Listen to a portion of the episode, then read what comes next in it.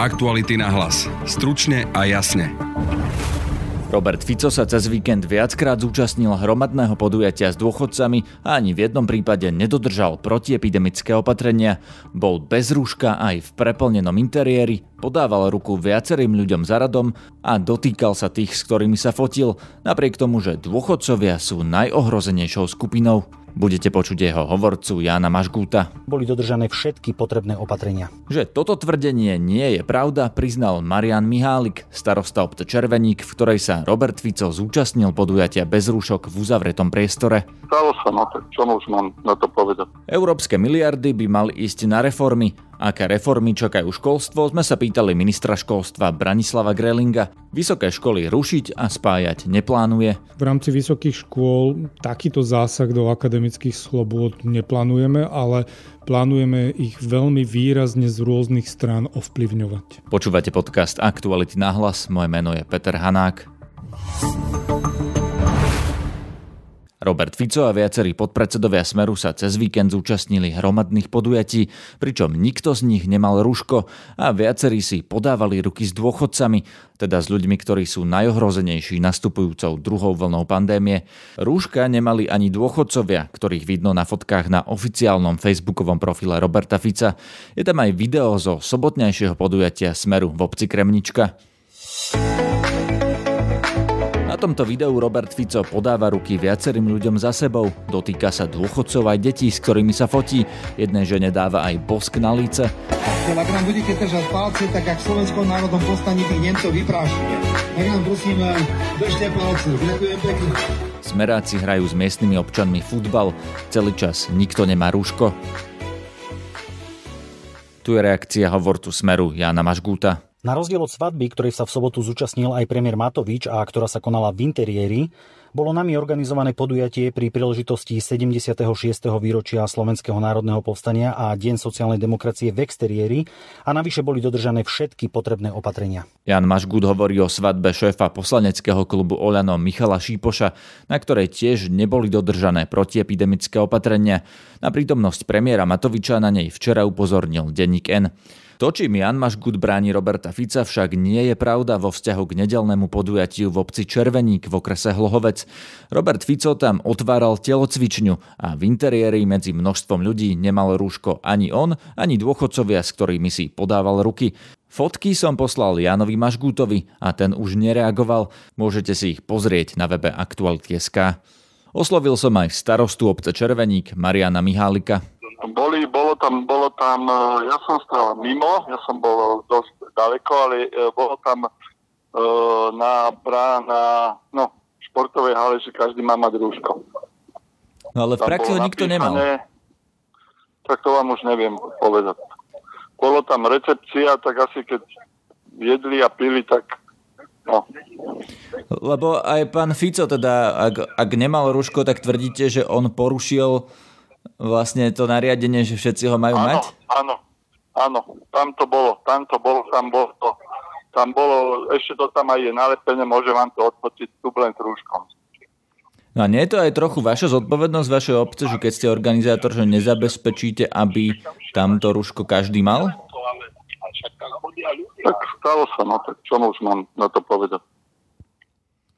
Rozumiem, ja som len chcel vedieť, že aké je vaše vysvetlenie toho, že tam... Nie, reálne... nie, my sme, my sme toto opatrenie sme spravili. Ja som bol od tých, keď som, my sme boli dosť ďaleko od tých ľudí, takže a keď som mal, tak som mal mikrofón, tak som to rúško nemal. Aktuality na hlas. Stručne a jasne. Pri mikrofóne mám teraz ministra školstva za SAS Branislava Grelinga. Dobrý deň. Dobrý deň, prajem. Pán Greling, pán Matovič, za ktorým teraz po tomto rozhovore hneď utekáte, aby ste konzultovali reformu školstva, hovorí, že on chce skokové reformy a že tie peniaze, ktoré z Európskej únie máme na to dostať, by sme mohli na ne využiť na aj skokovú reformu školstva. Vy si viete už predstaviť, alebo máte na papieri už pripravené, čo bude, čo bude tá skoková reforma školstva? Ideme v dvoch fázach. Jedna fáza je, čo sa týka financií z plánu obnovy. To sú peniaze, ktoré majú prísť v rámci Európskej únie. Tam prebieha diskusia medzi jednotlivými ministerstvami, takže aj medzi nami ako ministerstvom školstva a našou jednotkou analytickou a následne veciarmi plus s ministerstvom e, financí, ktorý je takým tým gestorom. A tam definujeme niektoré oblasti opatrenia. A okrem toho sú samozrejme tie plány, ktoré máme my ako ministerstvo samostatne, kde budeme žiadať na jednotlivé opatrenia, finančné prostriedky zo štátneho rozpočtu budúceho roku. No a čo to je teda na čo sa majú učitelia, žiaci, študenti, celé školstvo pripraviť? Čo znamená ten pojem reforma školstva pre vás? Na čo sa dajú využiť tie európske peniaze? Ne, nebudem rozprávať o európskych peniazoch, lebo to je ešte téma nasledujúcich pár týždňov, kedy sa nejakým spôsobom vypílujú veci medzi jednotlivými ministerstvami, ale my ako ministerstvo školstva v rámci, ja nebudem používať reformu, lebo podľa mňa, keď nás poučúvajú teraz učitelia a budú počuť, reformu, tak nebudú zrovna nadšení, ale budú to systémové a potom také malé opatrenia, ktoré by sme chceli v priebehu tohto školského a budúceho školského roku zavádzať. Sú rozdelené jedny v rámci legislatívneho plánu, kde budúci rok by sme veľmi radi prinesli do e, Národnej rady zákon o školský zákon, zákon o pedagogických zamestnancoch a už v priebehu budúceho mesiaca budeme predstavovať zámer, ktorý pripravili jednotlivé sekcie u nás. A potom sú to také tie čiastkové veci, ktoré chceme robiť, ktoré už aj začali v rámci otvoreného trhu s učebnicami, v rámci homeschoolingu, v rámci hodnotenia, v rámci debirokratizácie, ktorú chceme robiť. Tá by mala byť napríklad v dvoch fázach. Tá jedna v rámci vyhlášok už by mala platiť od 1. januára. Tá druhá, ktorú budeme musieť zákonne upravovať, tak tá bude platiť od 1. septembra budúceho. Teraz vám do toho skočím, lebo vy ste povedali, že o tých európskych peniazoch veľmi nechcete hovoriť, ale práve na ne sa pýtam, pretože O tom by mala byť verejná diskusia, že na čo použijeme tie peniaze. Zatiaľ tá diskusia nie je veľmi verejná. Vždy, keď sa vás niekto na to opýta, ja už dnes dvakrát, teraz sa pýtam tretíkrát, že na čo sa dajú v školstve použiť tie peniaze. Lebo môžu sa použiť na ľudí, napríklad na školských psychológov alebo asistentov učiteľov, alebo napríklad učitelia môžu za tie peniaze napríklad si privyrábať v niektorých tých projektoch, môžu doučovať zaostávajúce deti, alebo to môže ísť na infraštruktúru infraštruktúru, na budovy škôl, techniku. Na čo ich chcete dať vy? Kam si myslíte, že by bolo najefektívnejšie, aby mierili tie európske peniaze tak, aby to slovenskému školstvu pomohlo v dlhodobej perspektíve? Na všetky veci, ktoré ste vy vymenovali. Môžem aj tak odpovedať, či to mi asi neprejde teraz. Že? Aká je vaša predstava ako ministra školstva? A my budeme prezentovať 10 oblastí, kde by sme chceli investovať tieto financie. Samozrejme, je to aj e, vybavenie na jednej strane, ale na druhej strane je to aj ľudský faktor, ktorý by sme chceli ohodnotiť, či už priamo odmeňovaním učiteľov, alebo následne aj e, inými spôsobmi, čo sa týka vzdelávania ale keď pôjdeme tak prierezovo, čo sa bude veľmi prekrývať aj s jednotlivými opatreniami, ktoré my pripravujeme, tak pôjde to napríklad od materských škôl, to, čo už dlhodobo spomínam, že by sme chceli výstavbu a prestavbu materských škôl, základných škôl. Následne je to samozrejme, že podpora debarializácia, podpora inklúzie, potom môžeme prísť v rámci nejakej digitalizácie priestoru školského, aby naozaj, keď budú prechádzať deti z prezenčného do dištančného vzdelávania, tak aby mali pokrytie v rámci vybavenia v školách. O toho sa odvíja správca siete, o toho sa odvíja pripojenie internetové, ktoré momentálne máme veľmi komplikované. Takže tam by sme mohli mať dve varianty. Jedna varianta, ktorá sa bude ponúkať školám, je to, čo zabezpečí ministerstvo ako štát a druhá varianta je, že môžeme posielať aj finančné prostriedky a daný subjekt alebo škola si to bude vedieť zabezpečiť samostatne. A potom môžeme prechádzať ďalej e, do vysokoškolského prostredia, kde chceme nejaký... Počkajte, zostaňme chvíľu pri tých školách, lebo na vysoké sa ešte chcem opýtať. To, čo ste všetko pomenovali, bola v zásade infraštruktúra, budovy, internet a tak ďalej, ale chystáte aj reformu obsahu? Dá sa to vôbec tie európske miliardy použiť na zmenu obsahu toho, čo sa budú žiaci v školách učiť? Určite áno a to pocítime a budeme prezentovať aj tento týždeň v piatok v Michalovciach taký pohľad na obsah vzdelávania, kde budeme umožňovať jednotlivým školám v rámci stanovených cyklov si napríklad aj presúvať jednotlivé predmety alebo vzdelávanie už Teraz my sme e, kontaktovali alebo vyzývali niektoré školy, aby sa nám prihlasili. Máme prvých 20 škôl, ktoré budú pilotovať všetky tieto opatrenia. My budeme následne potom pozerať sa na tie výsledky, budeme ich vyhodnocovať a každý rok budú môcť vstupovať ďalšie a ďalšie školy tohto, tohto pilotového alebo pilotného overovania. Tam je veľmi dôležité, že my nejdeme meniť nejaké školské alebo štátne vzdelávacie programy, že teraz učiteľe si sadnú a prepíšu nejaké poučky alebo nejaké fakty, ale ide o to, že budeme poskytovať cez EŠPU odborných pracovníkov, ktorí budú chodiť na tú školu a budú mentorovať. Pretože ak máme spraviť tak ako vy ste povedali, že reformu, že niečo prepíšeme, tak to nebude mať zmysel.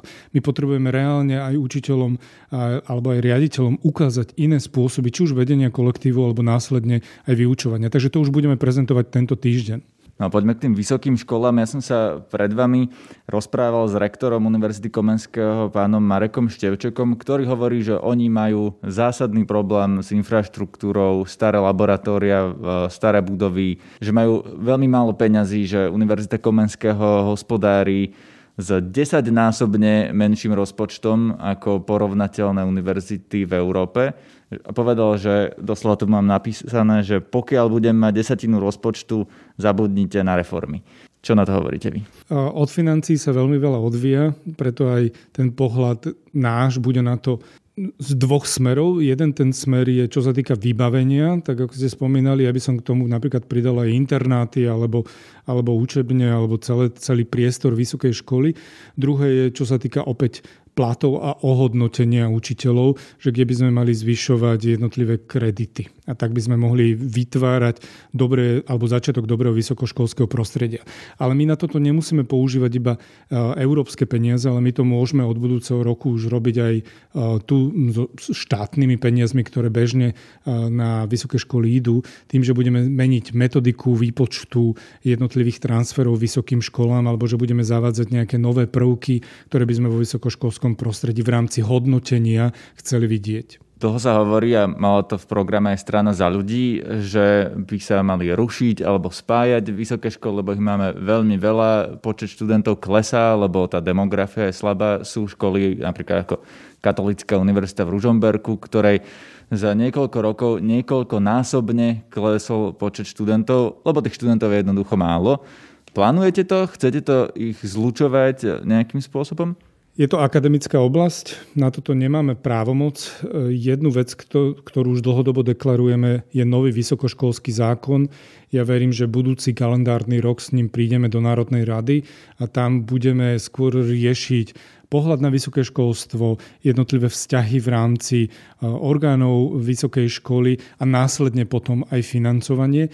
Nemôžeme rozprávať o tom, že teraz zatvoríme túto vysokú školu alebo túto zrušíme nejakým spôsobom. Je to proces, ktorý sa bude vyvíjať. My budeme stanovovať e, podmienky na to, aby naozaj sa zvyšovala kvalita s predpokladom, že tie kvalitnejšie vysoké školy budú mať stále viacej študentov a tie menej kvalitné alebo nekvalitné tých študentov nebudú mať. Tým pádom samostatne nejakým spôsobom vy vymiznú z toho trhu alebo budú minimalizované. Napríklad ministerka spravodlivosti Maria Kolíková napriek tomu, že tie kompetencie momentálne nemá, chystá ústavné zmeny v oblasti spravodlivosti, lebo tvrdí, že je to dôležité.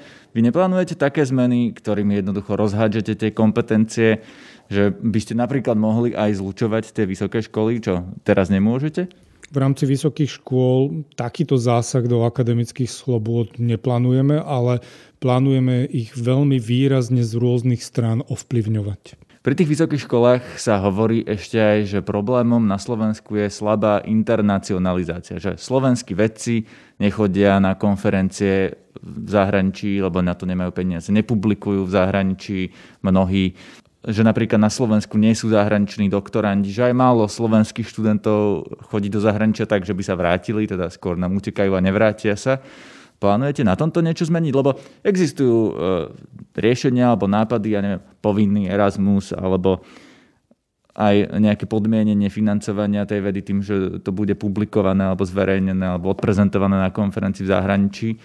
Plánujete niečo takéto? Toto sú veci, ktoré som už hovoril, že v rámci tej metodiky financovania tam sa viete pohrávať s jednotlivými koeficientami výpočtu a z toho vám tak si viete vlastne pretavovať nejakú štátnu vzdelávaciu vysokoškolskú politiku a týmto to viete ovplyvňovať. Toto sú tie nástroje, ktoré momentálne my ako ministerstvo a štát máme a chceme to aj využívať. Druhú časť rozhovoru s ministrom Branislavom Grelingom o tom, ako budú fungovať v novom školskom roku školy počas pandémie, budete počuť v stredu. Na dnešnom podcaste spolupracovala Tatiana Škultétiová. Zdraví vás Peter Hanák. Aktuality na hlas. Stručne a jasne.